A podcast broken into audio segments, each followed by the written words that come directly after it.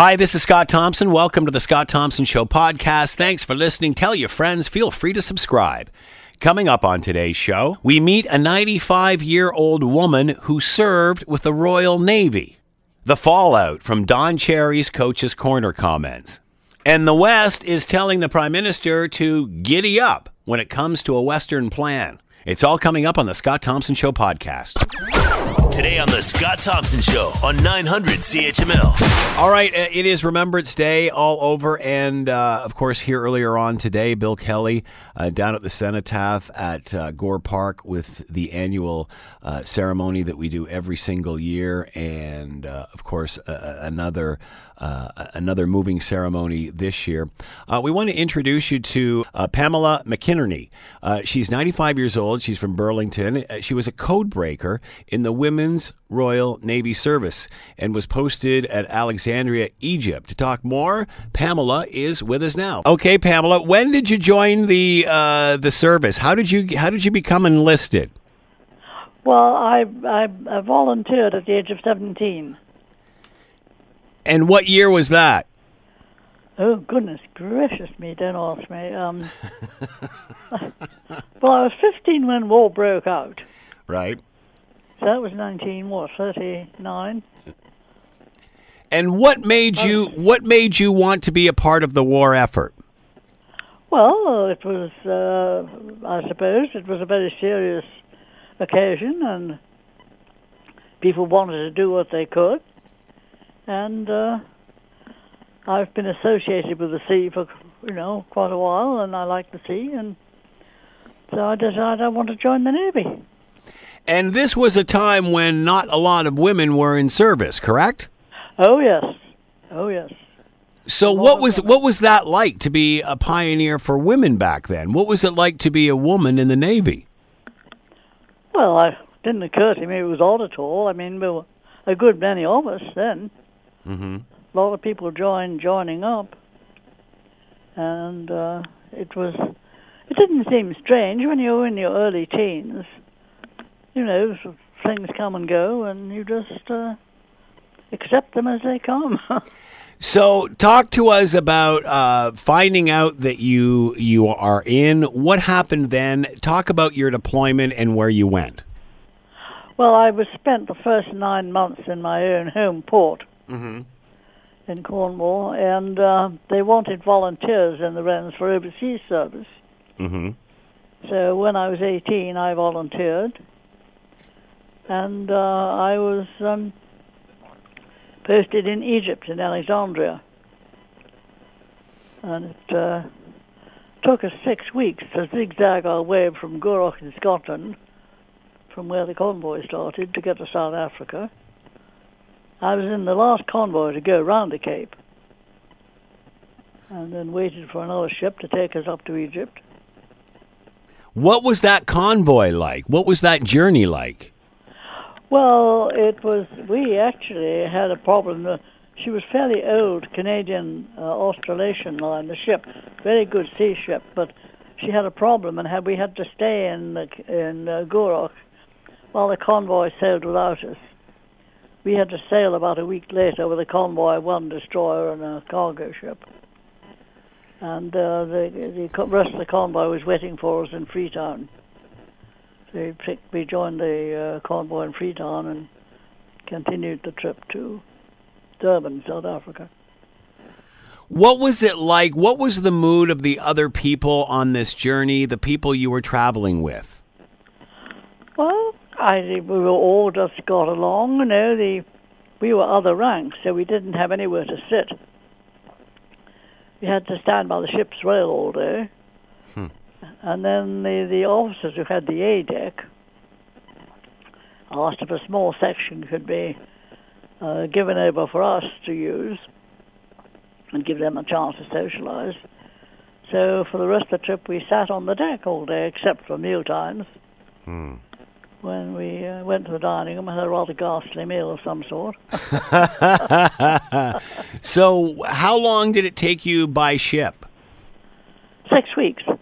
Six weeks. Well, you see, in wartime, you don't sail straight to right. where you're going. Yeah. You zigzag all over the place. Yeah. in the hopes that you can avoid being uh, torpedoed. Right. Did you ever have any sense during the journey of the danger involved? No, we didn't. Really, I don't think we think thought about it. We used to have um, uh, life-saving drills every now and then. And then one day, the person next to me said twelve, and the petty officer taking the the uh, affair said, "Well, you don't have to be 13. We'll go straight to 14 if you'd rather." and I said, "Well, I think if I, said, I think if a ship goes down, I'll not be the only one to go with it. So I'll be quite happy to be 13. no problem." So, what was your role? Okay, so uh, six weeks to get there. What was it like once you got there?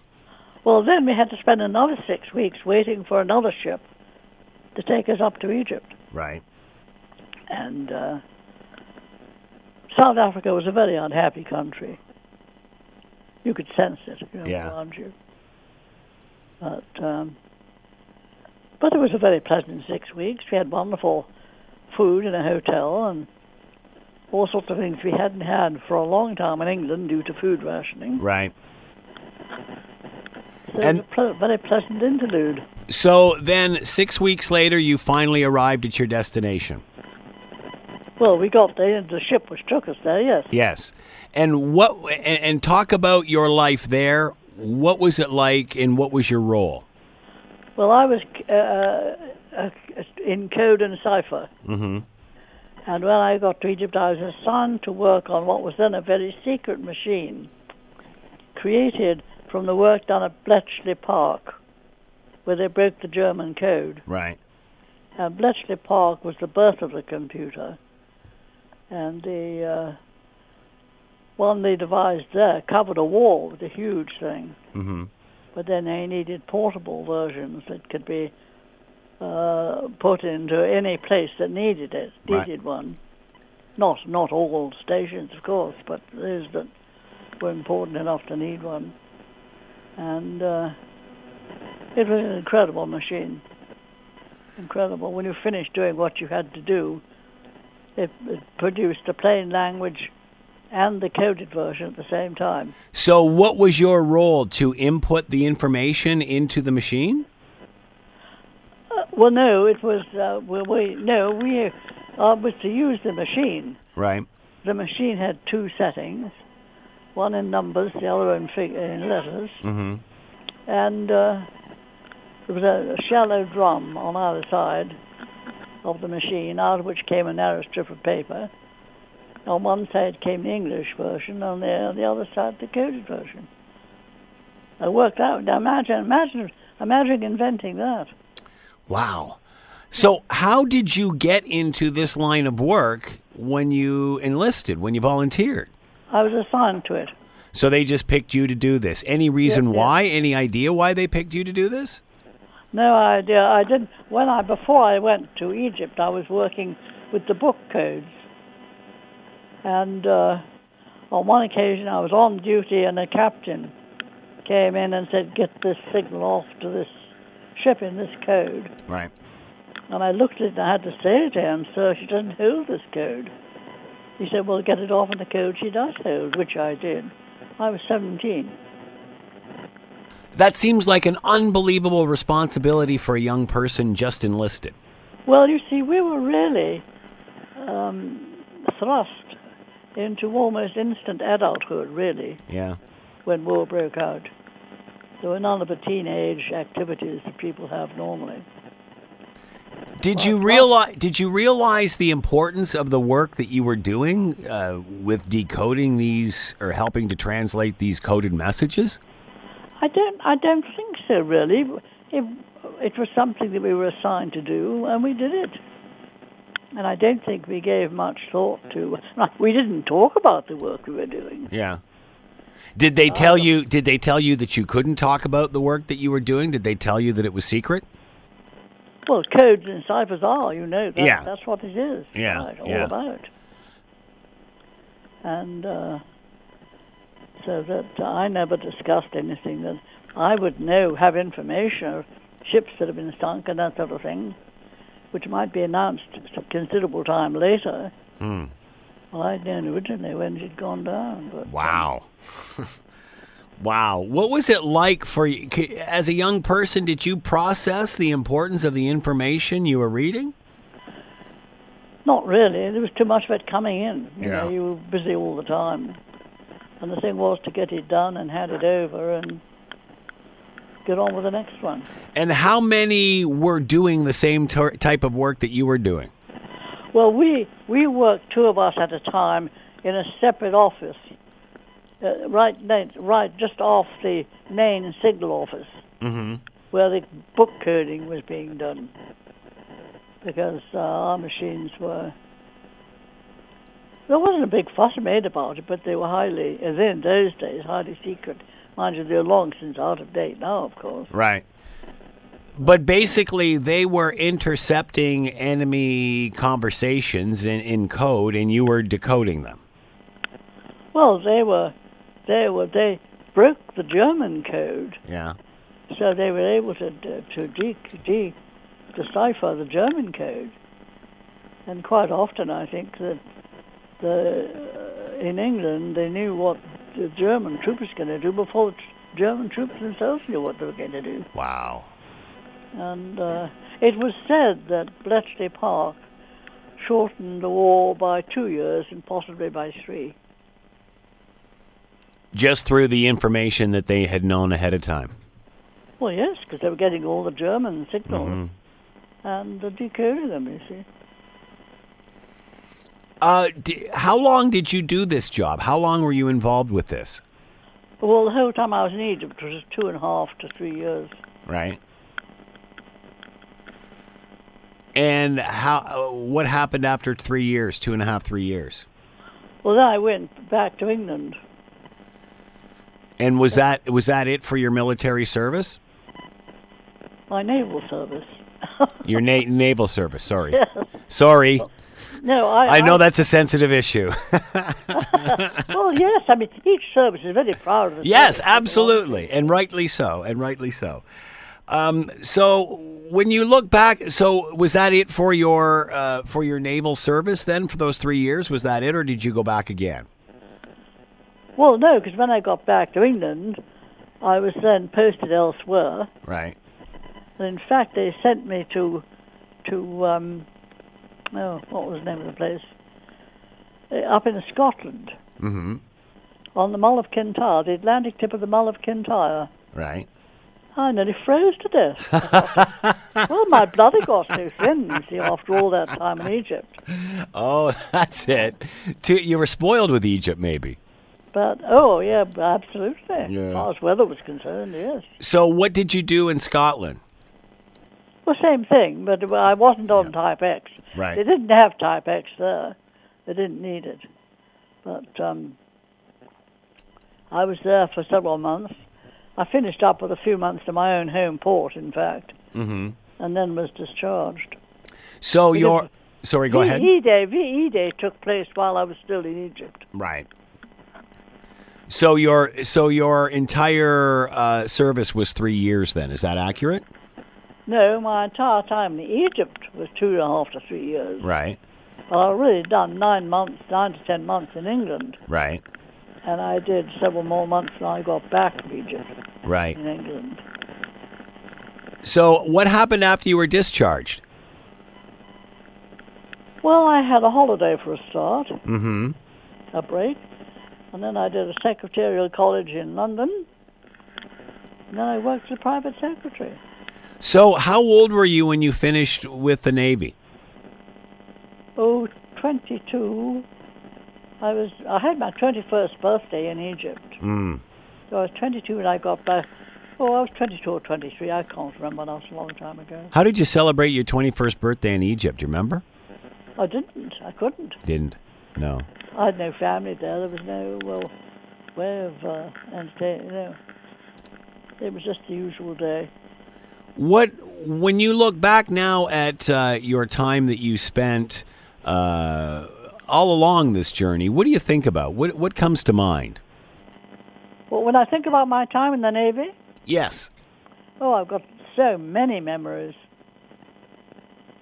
So many memories. One of the great um, scenes I shall never forget is we were sitting outside one morning, a bit on night duty, and the men were doing some cleaning up because the place was being used 24 hours around the clock.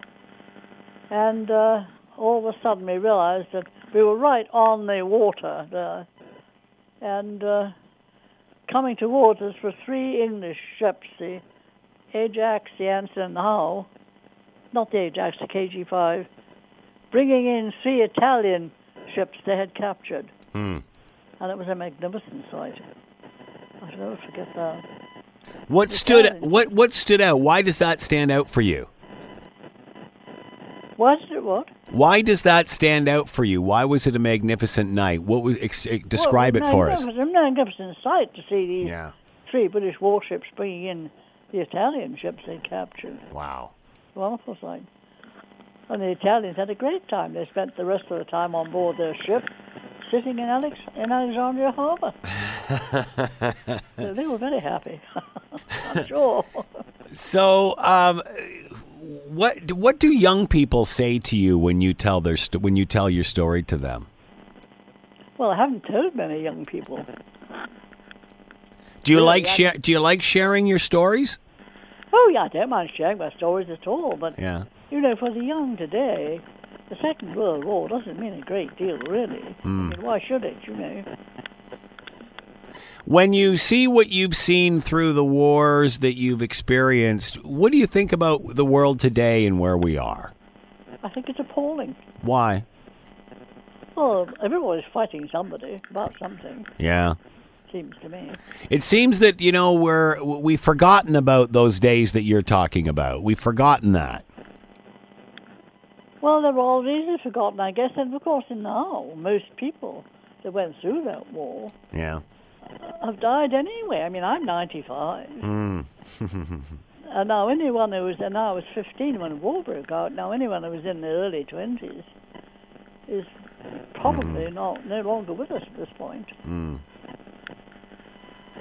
But, uh, no, I think it's very sad, the state of what with that and developing technology, which I think, while being very helpful in some ways, is highly dangerous in others, Hmm.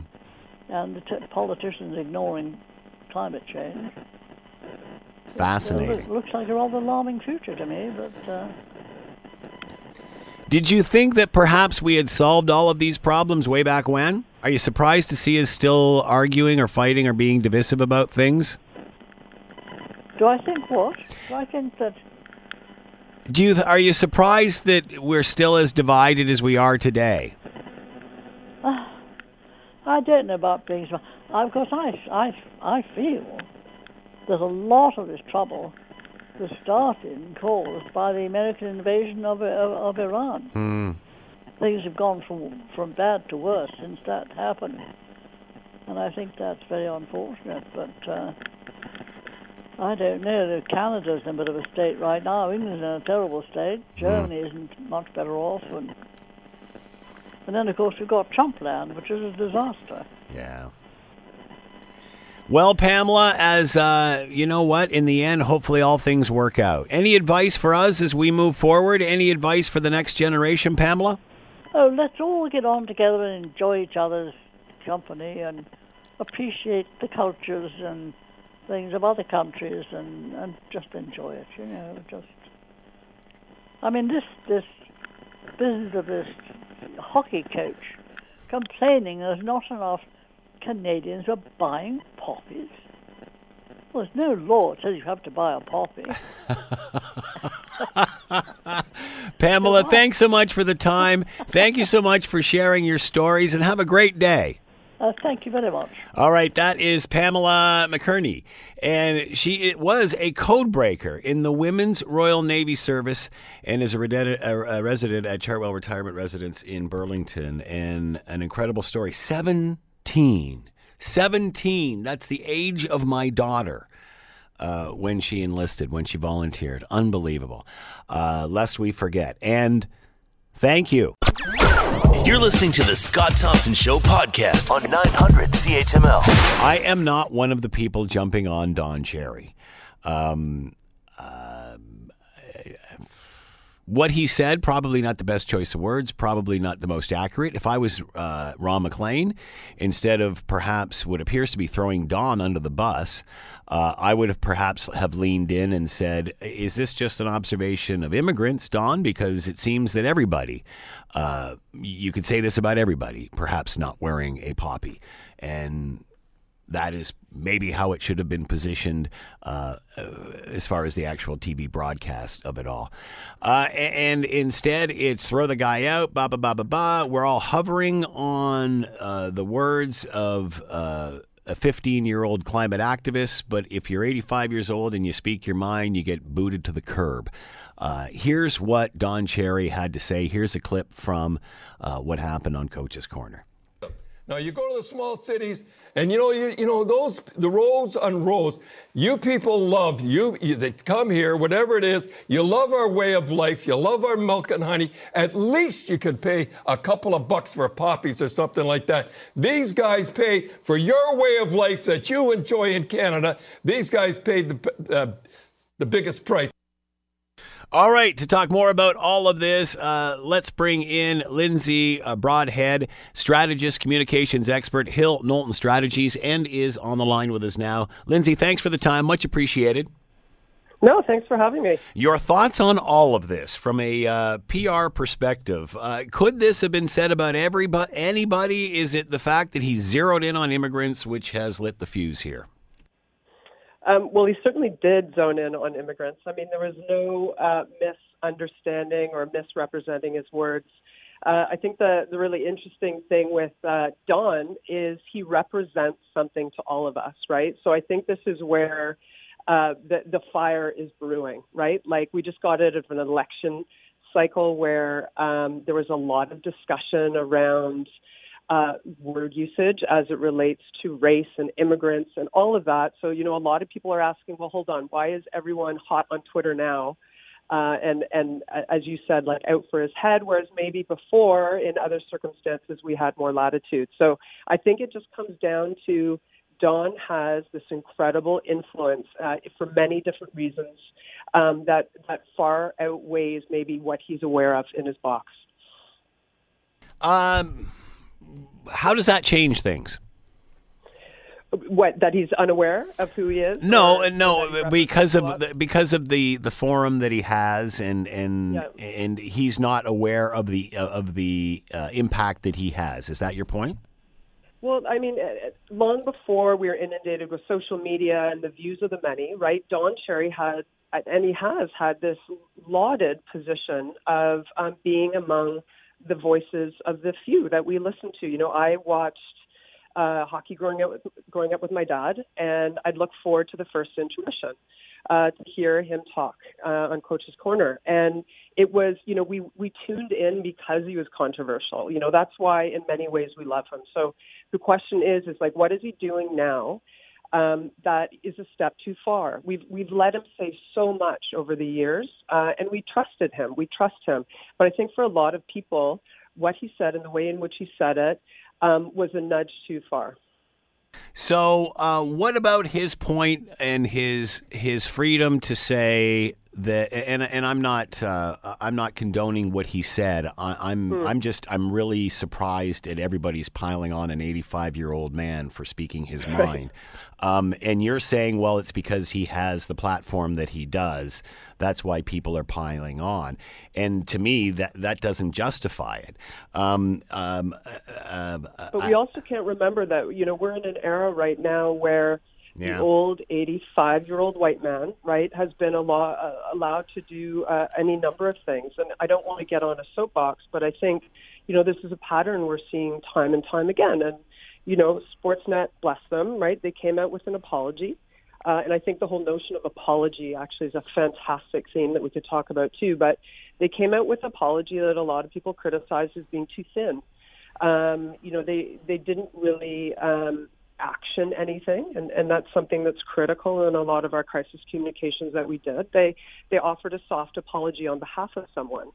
Uh, we haven't heard from uh, from Mr. Cherry at all. Um, and you know, I, I think for a lot of people, this is just more of the same, right? Because um, I understand your point of view about like, you know, should this be the hill that we want to die on uh, as it relates to all the things happening right now? But again, I think he's representing something here that's a, it's a little bit bigger um, than than just that moment in time. Explain to everybody what he said that was offensive.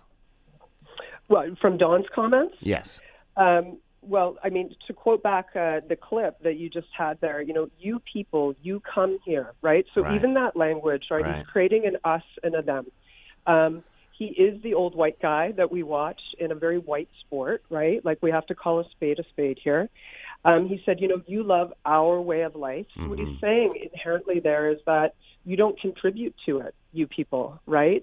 Or you haven't contributed to in the past. And we've seen a lot of coverage in the last 24, 48 hours. Is that what he how- said, or is Yep. that what we? And again, I'm just playing devil's advocate here. Is Yeah, that what yeah, he said, or is that what we're reading into it? What again? What he said was. Uh, He Mm-hmm. was upset that more people were not wearing poppies, and then he zeroed in on the immigrant population as those people. Um, i Is there anything wrong with saying that people don't wear poppies, or even his opinion that immigrants don't wear poppies? Um, no, I think probably, you know, collectively, if you walk down the street, it's probably a true observation that fewer people wear poppies. Right. Um, but that's not that's not what he said. You know, he didn't say let's all go out and support And wear uh, poppies, the yeah. veterans by buying poppies. Yeah. You know, he said He zeroed in on the immigrants to make that point.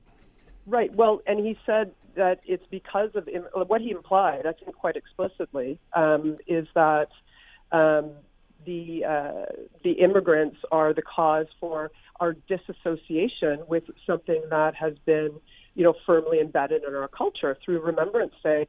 And there's any number of reasons for why that may or may not be happening. Right. Um, so you know he he he was very clear in what his accusation was, um, and I think by virtue of the fact he also signaled out Mississauga and downtown Toronto uh, as the two locations also speaks to you know where diversity, our strength, may be living. So the fact that Uh, what he said, so the fact that what he said, as you alluded to, could be true, that isn't the offense. The offense is how he said this. um, well, Because his observation was that people weren't wearing poppies, and then specifically immigrant population weren't wearing poppies. So it's that's not the issue. The issue is how he addressed this. How he, hundred percent. yeah. Hundred percent. Um, no one. I don't think anyone. I certainly haven't seen any commentary about um, critique over the lack of acknowledgement of Remembrance Day per se. Right? He he he. As I said, he he honed in on a population that he kind of implicitly uh, connected to why our culture isn't connecting to the day, um, and it's because of increased popu- um, immigration. So What about that's where the, the problem lies? What about Ron MacLean's reaction to this? Because you know, I've Right. often thought as I'm sitting through it, if I was Ron MacLean, how I would react being in the media. And and and my first reaction when I heard him say what he was saying was, well, does that just include immigrants? Isn't that could you just not make that generalization if you look around? Not many people are wearing poppies, as opposed to, you know, zeroing in on why is it got, why is it an immigrant thing? Uh, talk about Ron MacLean's reaction to this. Yeah, well, I mean, from an apology point of view, right? Uh, when you look at it through the through a communications lens, uh, I think, frankly, his apology was very uh, uh, honest. It was delivered in a very Ron MacLean kind of way. Um, you know, he, he used simple language. He was, you know, straight to the camera. Um, he said, you know, uh, diversity is our strength in our country. He recognized hockey's role in it. Um, he he even referenced like a First Nations um, um, approach to uh, kind of bridge building with communities and saying like I, I know I've lost your trust. I need to rebuild it. Like that was quite a you know it felt like quite a lot but that's how he felt. Um, should Ron I again in your intro you said that you know maybe Ron was throwing Don under the bus. I'm not sure if you know, Ron was doing anything more than acknowledging his role. Um, and his role was just to be an observer and a listener. Yeah. Um, and again, this is a major, major theme in um, uh, many parts of our society right now, what the role of someone who's watching something bad happens is. Yeah, and again, my first sport. yeah, my first reaction was, well, gee, why zero in on immigrants? Does couldn't you say this about everybody as opposed to just Right. immigrants? So it would have been Totally interesting to see. It would have been interesting to see where the conversation had gone from there. Yeah, and I mean Ron sometimes should be a little bit more, Yeah. uh, you know, forthright, but that's his role a little bit is to Yeah, yeah, yeah. No, that's very true. Um, do we care about what older people think anymore, or only I when it, or only when it aligns with what we think? Um, no, that's a really interesting question. I, Because in other cultures, we praise the elder, we embrace them more than what we do in our culture. We value their opinion and their knowledge more, even though they might not be as savvy technologically or uh, you know or even political when it comes to something like political correctness. So how do you balance that? Do we do we not respect like everybody's jumping behind 15-year-old Greta, the the climate change uh, activist and pr- and raising her like you know like a episode of the or like a scene out of the Lion King and then we're th- kicking someone like a Don Cherry to the curb. Does that seem right? Um, well, I, I guess it, you know, every individual is different, right? Um, so, I- you know, I think there's great wisdom in, in uh, older generations. I work in an environment where we have four generations within one, uh, one workforce, which is interesting sometimes. And Sure. kind of what I'm observing is um, there is, when you're a, uh, the mutual respect goes two ways quite a bit, right? So, the the 85 year old, you know, quote unquote, is also listening quite a bit to the younger person um, who's bringing in any degree of knowledge into an environment that that 85 year old can't bring. Uh, society's changing quite a bit right now, and I think the Gretas of the world have captured uh, the zeitgeist of younger younger generations in the same way it did in the 60s, and and I'm sure it'll happen uh, forevermore. Um, you know, there has to be some kind of mutual respect that's happening. Uh, I, you know, I, Don Cherry is is Don Cherry. He'll forever be Don Cherry, um, but he's got to start to listen and uh, be a little bit more aware of actually who his audience is, because it's perhaps not the same audience that he had back in the 70s and 80s. Are we more concerned as a country, as a society, over Don Cherry's comments of poppies or a prime minister's image in black or brown face? Sorry, are we more concerned? Yeah. Um, are we more concerned about what Don Cherry said than we are about what the prime minister had done? Uh, maybe, uh, and uh, I think that's also for a number of reasons. But go full circle to where where I started. I think Don Cherry has had this really unique position as an influencer well before his years. Um, uh, you know, we do not, as a society, trust politicians very much anymore.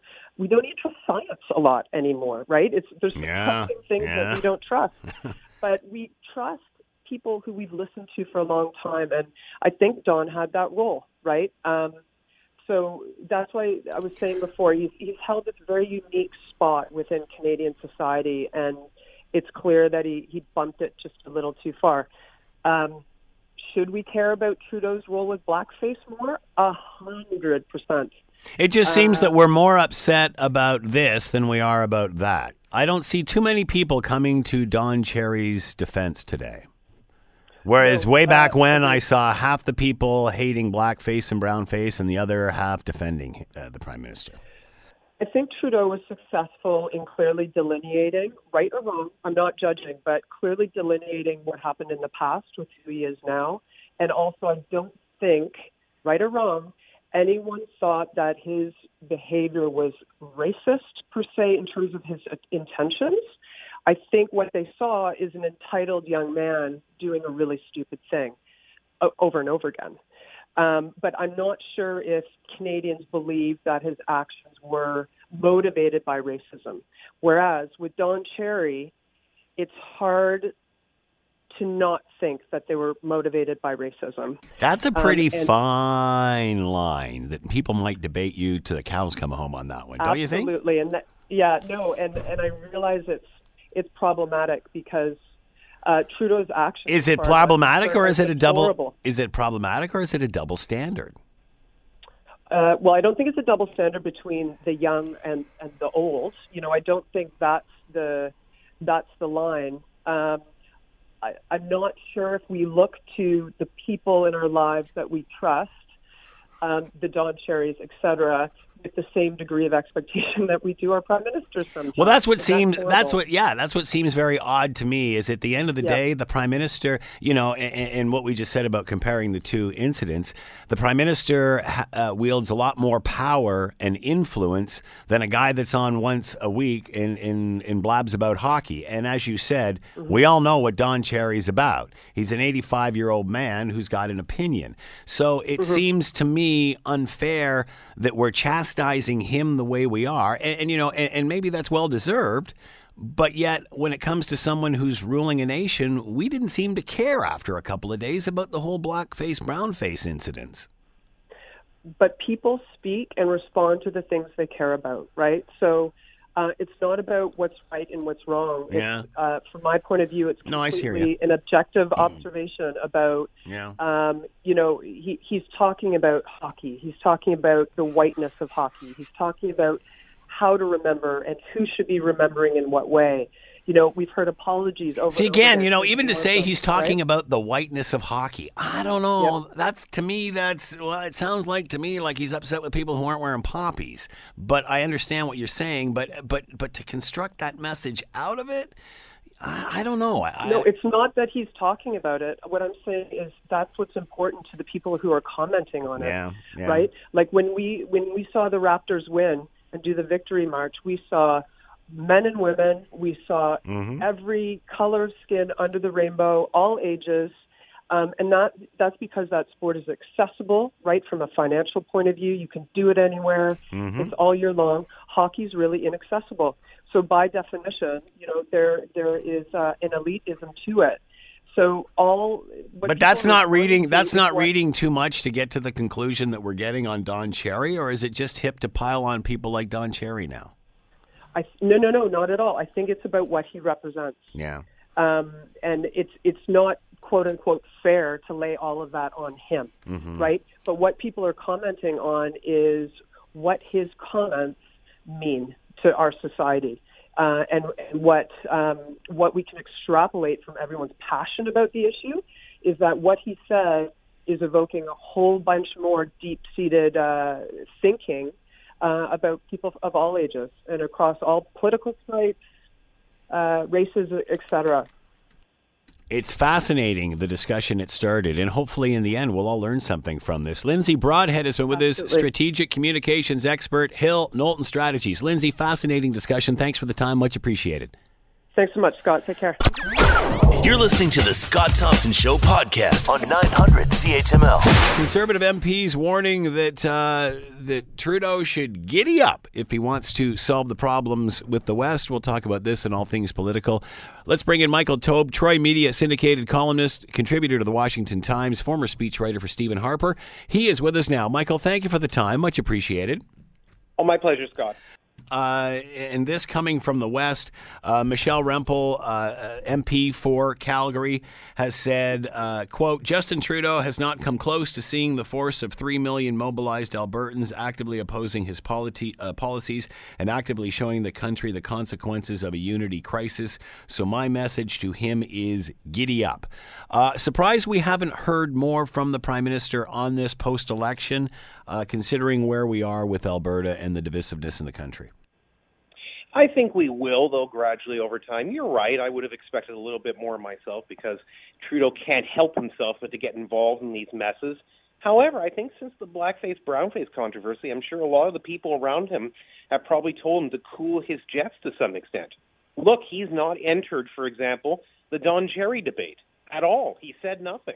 And Yeah, I think that's good point. because people have him on, a, yeah, they have him on a leash, and they're basically telling him you've got to control yourself. And there just may be points in time where Trudeau, because of his past history, will not be able to get involved as much as he wants to, or is, that he's chomping at the bit for in terms of issues like that. Now, in terms of Western alienation or and or Western separatism, the the latter being a smaller movement, but it's still around, obviously. He's going to have to eventually comment on Wexit, or which is the Western ex- uh, equivalent of Brexit, as we see in the UK, because it's a major issue and it's going to keep growing. I mean, naturally, Alberta's not going to separate from the country. It's landlocked. There's nowhere for it to go. Mm-hmm. But it could. all. But what, as uh, Alberta Premier Jason Kenney has suggested, there are certain things provincially, you know, from taxes, government policies, carbon tax, etc., that they can handle on their own, and they should have the right to. If you believe that the provinces have unique rights, and the pendulum has swung both ways in terms of whether the feds of the provinces have control over their own affairs.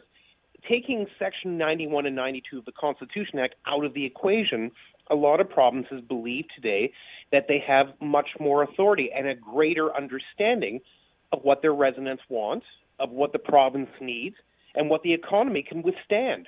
For that reason, Jason Kenney and others are able to, I think, rally a lot of people in the province to their cause. And I don't think what anything he said that was actually wrong. I think was actually brilliant because he actually waltzed away from Western alienation and basically just says that Alberta can take care of their own affairs. Thank you very much. I don't uh, think there's anything wrong with that at all. Uh, as you mentioned, uh, Jason Kenney seeking more autonomy for the province, a direction similar to what Quebec has taken in the past. Can Alberta right. go and knock on the door of the government and say, we want what they got? They could. You know, it's amazing to believe that most provinces have never gone near that avenue. Hmm. They basically sort of just left Quebec alone in that mantra. And and I'm not saying that there haven't been, you know, little movements or bursts that have happened in Alberta, BC, Saskatchewan, elsewhere, or Manitoba too. Uh, they've all happened in each of the provinces, but generally speaking, they've only lasted for a short little while, and then they just sink. We have seen it obviously in the past in Alberta with the well, the Western Canada concept and other parties who touted Western separatism, but generally speaking, that's boiled over. However, based on what's happening here, and based on the fact that the federal Liberal government has no seats in Alberta and no seats in Saskatchewan, that actually for the pardon me for the western provinces gives them a reason to be very very concerned about their rights and their economies and their survival on a day-to-day basis. So yeah, it is something that the federal liberals are going to have to deal with and while they claim they're going to, it's going to be very hard to do so trying to attempt to bring in, say, Calgary Mayor Naheed Nenshi into the debate, or Alison Redford, who, you know, a failed premier of Alberta, you know, for them, that's probably fantastic because they have either progressive leaning politicians, Nenshi, or progressive leaning conservatives, if you want to call Redford that, even though I find that a bit debatable, but we'll put her in that category. Those are the sorts of people that they could bring to the table to help out either formally or informally but they don't represent Western values by any means. No matter what position Nenshi holds right now or what Redford's position was formerly, they don't represent Western values. And for that reason, it gives people, well, say like Andrew Scheer and the Tories, a greater ability or an increased ability, enhanced anyway, to actually now work with Alberta, Saskatchewan, and other provinces where they have large amounts of representation and continue, continue to build their association there, while at the same time trying to increase their standing in Ontario and elsewhere. So I mean, for it's it's not the perfect or ideal situation for Scheer or whoever one day leads the Tories, whether it's him for a few more years or others, but it's at least a a way to rebuild the party. Being step one, this recent federal election. Step two, might be trying to work with the West, building support there, and working with Eastern conservatives, because there are a lot of them, and trying to rebuild that unity project. So if Trudeau doesn't deal with it and deal with it properly, he's left a huge door open for Scheer and the Tories to rebuild. Uh, all this talk of Western alienation and, and possible separation, surprised that British Columbians came out and said, hey, this isn't our fight, this is Alberta's. Uh, we're, yeah. we're part of the West, but we're not with them. It, it seems yeah, that it's gone beyond region to just province now. Yes, no, I agree with you, absolutely. Um, you know, the battle has always been province by province, and obviously you know, if you look at the last federal election, we're, we're sort of looking at an element that's very, very similar to the pizza parliament we saw in 1993, if you vaguely remember that, Scott, where you had the Bloc Québécois who were larger, although they've grown again here. You had the you had the old Reform Party in certain areas. You had the Liberals in certain areas and the uh, federal PCs, if we remember that old party, were down to two seats and had absolutely no influence. We're seeing a bit of a, a similarity to it here as well, just based on the fact that I think that Scheer and the Tories now have uh, most of their concentration in the West, some viability in the East, and they need to rebuild it. Uh, Justin Trudeau and the Liberals had basically come an Eastern Bloc party of sorts, where the main protagonist is in Ontario, but elsewhere, you know, it just unfortunately works into difficulty for him, other than Atlantic Canada, and then basically and then basically uh, you're looking at a scenario where everybody else is kind of fighting for for the middle or whatever's left over, and it's going to be very very hard to do. Uh, interesting comment coming out of Manitoba Premier uh, Brian Pallister in regard to his meeting with uh, the Prime Minister, which I guess has already happened on Friday. Uh, and he said, quote, fighting climate change is a unifying project. A political, a political leader can divide, a prime minister should unite. So as we move forward, we should unite around fighting climate change, and we should not get caught up in a subset of a subset. Carbon tax is not the only way to deal with climate change. Right. Uh, does the prime minister need to open up his mind instead of just preaching to people? Well, I mean, people have been saying that to him for quite a while, and I would even be surprised if his own advisors weren't saying it too, Scott. But at the same time, this prime minister just has believed, up until very recently, that he walked on water, that he could basically control the narrative, do what he wanted policy wise, and become a success on his own. He really felt, I think, at some point in time, that he was invincible. And look, I mean, if he had learned his lessons from history, he would have looked to his late father, Pierre Elliott Trudeau, who had a huge majority in 1968 and fell to a minority in 72 because, surprise, surprise, Canadians felt he was not directing things in the right way. Now, sure, his dad recovered and obviously served several more terms. If Justin Trudeau doesn't learn a little bit from that, well, he's going to be in big trouble. And interestingly, uh, Brian Pallister, the Premier of Manitoba, has opened the door for him a little bit to think about how to implement something like a carbon tax – how to implement various policies for the Liberals going forward and how you can actually work with the Western provinces or the prairies in general to make things more beneficial and more profitable and more successful in Canada. So he actually owes Pallister a, a debt of gratitude for at least introducing that, if nothing else, it's now just a question of whether Trudeau wants to follow it or not. So, can something, Michael, that has been so divisive for the country, uh, i.e., the cli- uh, the climate change issue and pipelines and Alberta's en- energy industry, can climate change go from being the most divisive? topic in the country to the most uniting? Is this a unifying opportunity we're missing? Well, I don't think it is. What what what Pallister has suggested is there's a way to at least work together towards certain goals while recognizing that a lot of provincial parties, most of them conservative leaning or right leaning, if you wish, and the federal liberals are just not going to see eye to eye on the issue.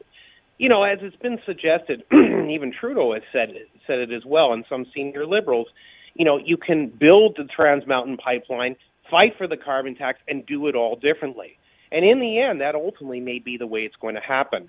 I certainly don't think the carbon tax is going to become a unifier or climate change in general, just because conservatives and liberals, by and large, have very, very different differences of opinion when it comes to what the right direction should be. Whether the government should be more involved, whether the private sector should be more involved, whether the levels that everyone's touting, including the United Nations and elsewhere, are are accurate, and whether it's you know for some people whether it's a huge threat, others believe it's a major threat, there are just too many ideas right now in this little bowl, if you wish, and I don't think everyone's going to be united behind it one way or the other. It's just a question of whether you can find a little bit of common ground to have the situation, say, be less volatile and more productive rather than, well, probably another period, depending on how long this minority government lasts in Ottawa, for even more volatility and possibly more court cases related to the carbon tax and more issues and problems with Ontario, Alberta, Saskatchewan, Manitoba, and others who are opposing it. So it's really open ended right now. Does um, does the prime minister hope that this just settles down, or does he understand there has to be some sort of concrete action to keep Alberta happy? See, that's a tough one for me to answer, and that's simply because I'm not a liberal and I'm not part of that war room. I don't know what they're thinking. If we look at the rhetoric, which is, I guess, the easiest, of previously of the prime minister, that being Justin Trudeau, some of his senior ministers, and we'll call them ministers for now because obviously he's shuffling his cabinet as of November 20th, or just liberals say in the media, on social media, and elsewhere, I don't know if they really see it that way. There is an element of the Liberal Party that recognizes there needs to be some form of unity or nothing's going to get done. But there's also an enormous amount of, or a huge element of divisiveness that exists that I don't think was necessarily as visible years ago, or if it was, it was more well hidden. And I think that actually, you know, just a sidetrack for a minute, I think that's a big problem that we have with politics in general, and I'm sure you've discussed it as well. Sort of the give and take of politics, or the way that basically you build political bridges and try to find unity, it just doesn't exist as much mm. anymore. If anything, the tone has just become nastier and more divisive. So what? for that reason, I don't know. It's all a good question as to what's going to happen, but it's all up to Prime Minister Justin Trudeau. He's the one in control of the situation. He's got to make that decision. He's got to make the final call with his advisors as to what they're going to do. Michael Taube has been with us, Troy Media syndicated columnist, contributor to the Washington Times, and former speechwriter for Stephen Harper. Michael, as always, thanks so much for the time. Much appreciated. My pleasure. Have a great day. The Scott Thompson Show, weekdays from noon to 3 on 900 CHML. This is the Scott Thompson Podcast, available on Apple Podcast and Google Podcast or wherever you get yours. And don't forget to subscribe, rate, and review so you don't miss a thing. I'm Scott Thompson, and thanks for listening.